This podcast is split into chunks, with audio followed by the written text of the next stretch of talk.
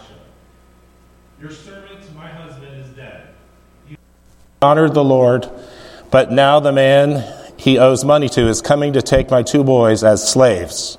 Elisha answered, How can I help you? Tell me, what do you have in your house? And the woman said, I don't have anything there except a pot of oil.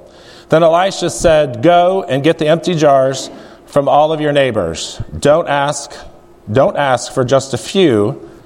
Then go into your house and shut the door behind you. And your and your and uh, let's start that one.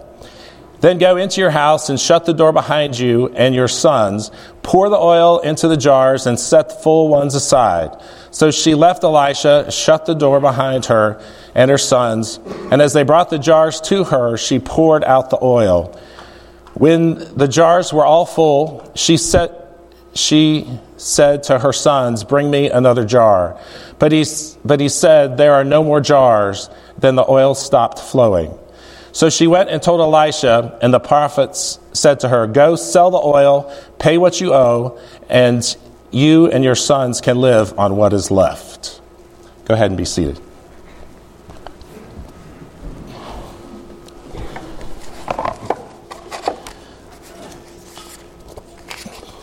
I, uh, Dan, I was, as I was listening to your conversation, and thank you for those words today. Um, several years ago, I had a chance to go skiing in Colorado. And Dave Willison, uh, he reminded me, he and I had skied together kind of tragically from time to time, uh, if you called it skiing, what I was doing. But uh, he had told me, he said, when you go out west, remember that the, is a circle the, the beginners? Circle, squares, and triangles, or diamonds. He goes, now remember, in Colorado, the diamonds that you can do in Ohio, you probably cannot do in Colorado. And uh, so I tried to stay on the, and he was very, very, very right.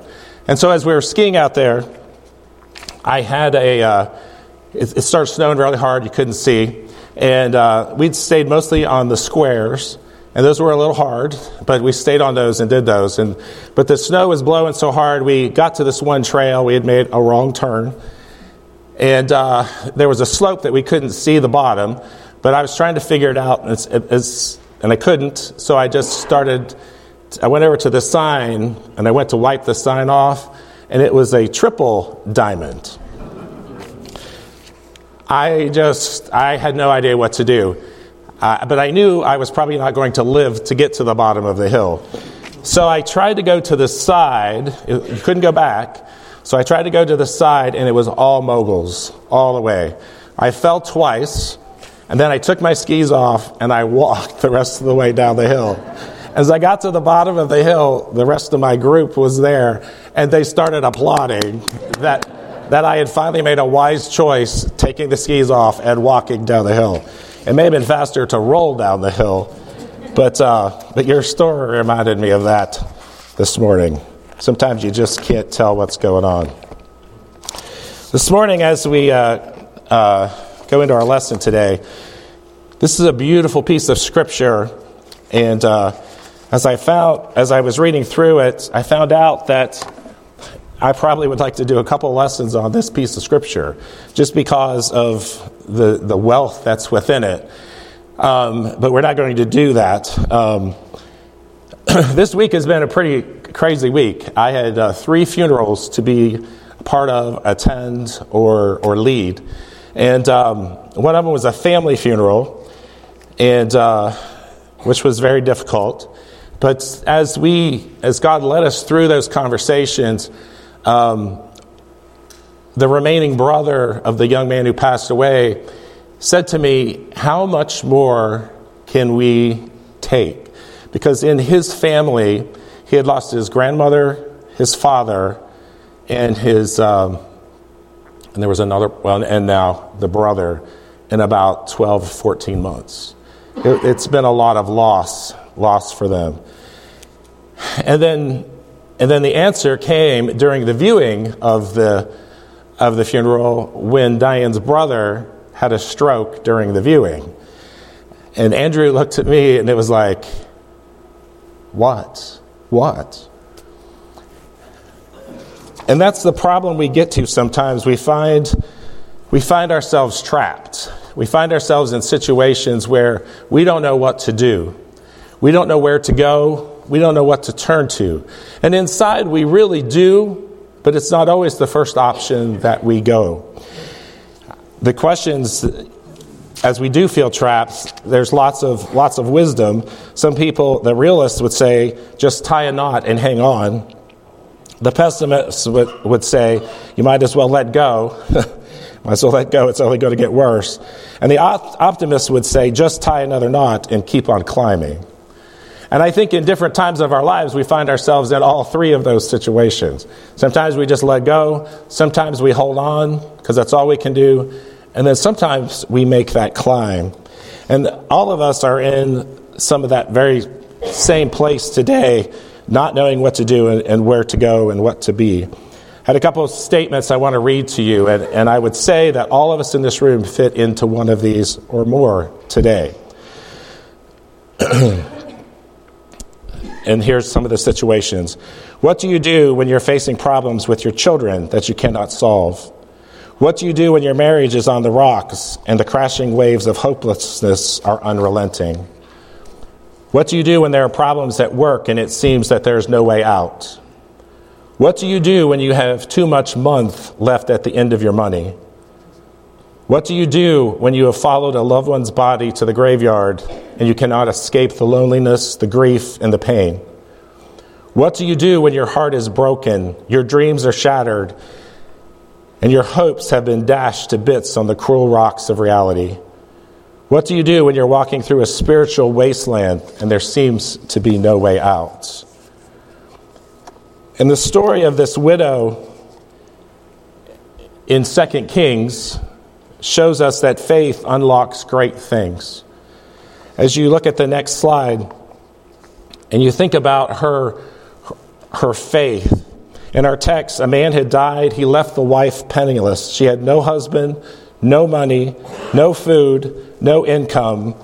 There was no government program to apply for. There were no prospects for improvement. All she had was two sons, and the creditors were about to come to take them and make them slaves. She had one thing, and that was a little pot of oil, a small pot of oil. Every other pot in the house was empty. Every vessel, every jar, all the cupboards, her pockets, her purse were all empty. In her emptiness and nothingness, she went to the prophet Elisha. And she learned something about nothing and what to do with an empty vessel. And this may be one of the, the two most important points. This one is one. She immediately went to the prophet Elisha, who was the spiritual leader, who was, I believe, representing God in this situation. She went to somebody who knew that could help her and point her to the right direction. And the second most important word in this, this lesson is empty. Is empty. As she looked around, she had nothing. She had a pot of oil. She had her two sons, but she had no food, no money, nothing, nowhere to go. The prophet did not go and, and try to get her to borrow money or food from neighbors. What he did do was tell her to go. He didn't give her a loan, but he did tell her to go and get as many empty jars as possible. This to me sounds like one of the, the things my dad would send us on when we would ask for, like you felt like you were on a wild goose chase. But she didn't do that. She didn't do that. She listened to the prophet, and he said, and she sent her sons out to get these empty, empty jars, as many as possible. And it was like the prophet Elijah was saying, Elisha was saying, Lady, you've got a lot of emptiness in your life, but not enough emptiness. So gather up some more emptiness and go back to your empty house, to your empty cupboards, and close the door behind you. And the two boys are about to be emptied out of your house. And I want you to see what God can do with emptiness. Have you ever thought about that? That God would want us to see what we can do with emptiness? But this woman didn't have that lost mentality. She wasn't completely given up. She sent her son, she did what she was told. And she set out all those empty jars and vessels, and she took her little jar of oil and poured it into one of the empty jars, and it was filled to full. And yet her little jar wasn't empty. She filled the second, the third, the fourth, and, and many more. And finally she said, Hand me another. And her son said that there is no more. There's no more emptiness. And notice what happened when there was no more emptiness. She had all these full bottles. And she went back to Elisha. What do I do with these? Now I have a lot of oil. I have nothing to, to do with oil. Sell that oil, pay your creditors, and you will have enough to live on, and you're taken care of. What faith this widow must have had to be able to do that.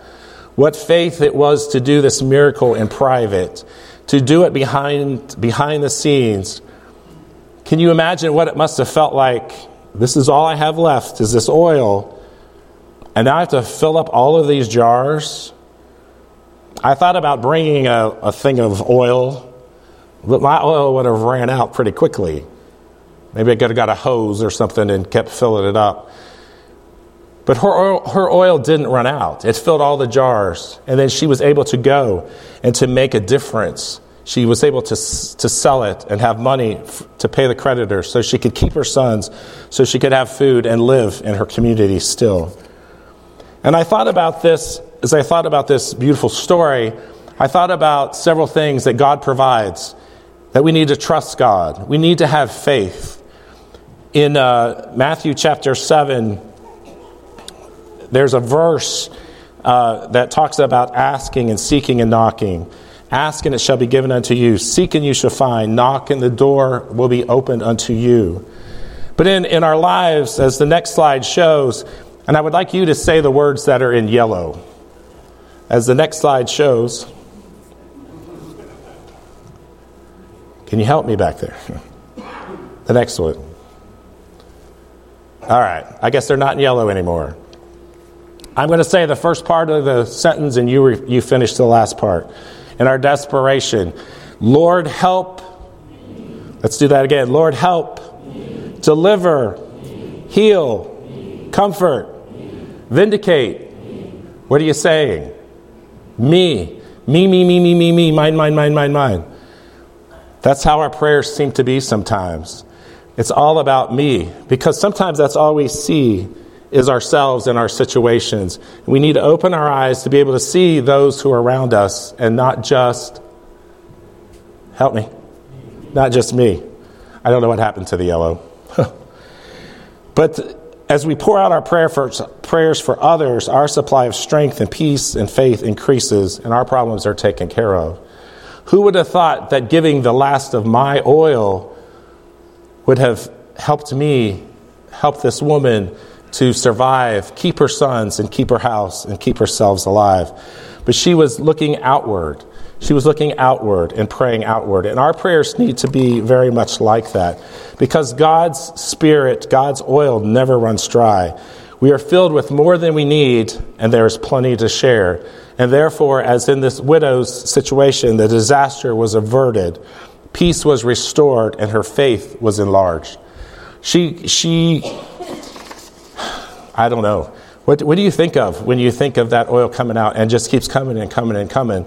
It's much like the story of, of the feeding of the 5,000.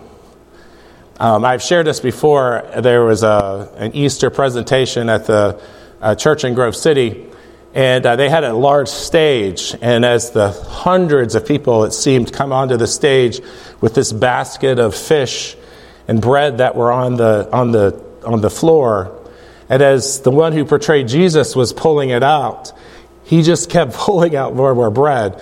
Of course, in their case, there was a hole in the floor, and somebody was feeding more bread up. And it was just one of those, wow, that must have been what it was really like to know that God would make something out of nothing and have it go more, go farther than you ever thought it could. This morning, I want you to look at this piece of paper this piece of paper here. It's eight and a half by 11. And I'd like Randy Nichols to make his way down front here, if he would. This is eight and a half piece, piece of paper. It's pink, nothing much about it. How many of you have the faith that I could make this paper make a hole big enough that I could put this over Randy? How many of you think I could do that? Got a couple takers. Eight and a half piece of paper, Randy Nichols. Come up, Randy. The fact is, the fact is that that piece of paper can be cut in such a way that it can fit over Randy Nichols. And probably me too. It fits right over you. So, how many of you said that could not happen? A lot more of you that seem to then have hands. This, that little piece of paper represents this oil. It's incredible to realize when I look, this is all I have, and yet I can do this. Thank you, Randy. This is what I can get out of it. I can get it over me. I could get over three of us or more. And yet, by our narrow sight, we don't get that. We don't get it. But this lady, she had great faith that something could happen, that something could be different. She trusted Elisha because Elisha was close with God, and she knew that he would make a difference and that he would lead her in the right way. The next slide should have our communication card for today. there we go. And I thought I would uh, overdo it for us this week. Instead of four things like Todd does, I put four, or three things, I put four. One of them is to memorize uh, Psalm 28, verse 2. And in my turning the words around to Kelly, I put 82, verse 2. That's on the card. But it's Psalm 28, verse 2. Hear the sound of my prayer when I cry out to you for help. I raise my hands toward your most holy place. That's a verse I think is a beautiful verse to remember. Hear the sound of my prayer when I call out to you for help. What a blessing it is to know that God hears our prayers. This uh, last week, um, as uh, Diane's cousin's son passed away suddenly, she had a very difficult time um, praying. And this is not a secret because she was able to speak and share uh, at the service. But she shared that she was very angry at God. She couldn't pray, she couldn't talk to God, she didn't know what to say to God except what was burdening her heart. And between the love of the people, of the church, of the, the prayers that were being said for her, and by, by the things that happened uh, at the service with Dean. As I spoke with Annette yes on Saturday, yesterday, Annette said, I have prayed for Dean. I haven't been able to pray for over a week and a half, but I prayed for Dean. I've been able to pray because I've been encouraged. I know God is there. I know God is good and I turn to Him. So I'd like for us to try to memorize that this, this verse this week. Psalm 28, verse 2. Hear the sound of my prayer when I cry out to you for help, and I lift my hands toward your most holy place. And the second thing that I would like us to, to, to memorize, and a lot of us already have it memorized, but I've been uh, kind of taken aback by the people who don't seem to know this, the Lord's Prayer. I'd like for us to say it together uh, in just a second. But what a comfort that prayer is. It's not just something, you know, to say, it's not just scripture, it's a beautiful piece of information that God gave to us, or that Jesus said, and helps us to give our direction and help us to pray outwardly. If you would say it with me. It says, Our Father, which art in heaven, say it with me, okay? Let's start over. Our Father, which art in heaven, hallowed be thy name. Thy kingdom come, thy will be done on earth as it is in heaven. Give us this day our daily bread, and forgive us our debts as we forgive our debtors. Lead us not into temptation, but deliver us from evil. For thine is the kingdom, and the power, and the glory forever. Amen. What a peace that that can give us. What a peace that that has for us in our hearts to be able to remember that and to, to say it. So I encourage you to read and memorize that. And then the last thing is to accept, or the, sec, the third thing is to accept a 30 day prayer challenge. Pick someone, don't tell them, and pray for their ha- happiness and needs in the next 30 days. Uh, Ron Douglas uh, brought this up uh, this week, and I agreed to do that with him, and I ask you to do that as well. Pick one person, pray for their happiness, pray for their needs in the next 30 days, but don't tell them. I don't know if you would tell them at the end or or just check in with them at some time. But what a blessing that will be. And then the third one is to join our Spring Road prayer team. And all you have to do on the blue card is add your email address. A lot of us are already on it, but I encourage others to be a part of that. And then pass those cards to the aisle as we, as we finish up. As we think about the emptiness, as we think about turning to God, the questions that may come to us are this What do I have to contribute? What do I have to contribute? Can you imagine that was the lady's thought in her head? I have this much oil. How am I going to save my sons, my house, my life? What do I have to contribute? What kind of report or testimony do I have? In her neighborhood, you hope that you have the relationships with the people and friends around you that you could go to them and ask for your empty jars probably we would go and just empty the recycling bins. but to be able to go and ask for the help you need, to go and ask. So, what is my testimony? What is my reputation among my neighbors? How good a neighbor am I? What kind of neighbor am I? Can I follow instructions? Elisha gave her some instructions that seemed to be pretty simple, pretty basic, but sometimes we can't even do those. Am I willing to ask for more information? And the last question I'd like you to think about is God my first option or my last resort?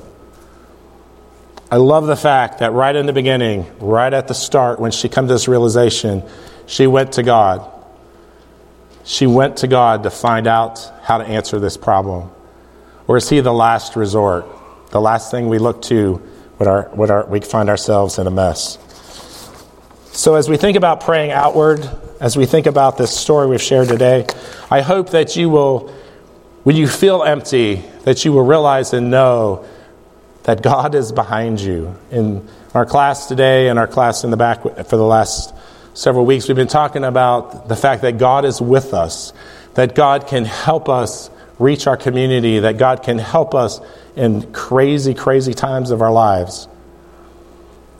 But if our picture, if we just look at that little piece of paper and think that's what we got, and then we see what it can do if we really use our faith, we can do some incredible things with God's help. We can do some incredible things.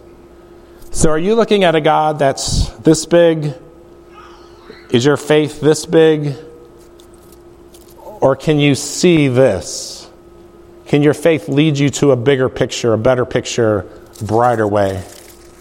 I encourage you today um, to think about your faith, to think about where you are, to think about how much faith you have, how much you pray for yourself, how much you pray for others. It's a lot to think about. But know that God hears your prayers, He answers your prayers. He will make a difference. He loves you. Turn to Him, ask Him for help. Reach out to your neighbors, ask for help. Reach out to your friends here, ask for help. Let your faith be enlarged to make a big difference because we have a big God. And that was one of the things that I shared with our family this week.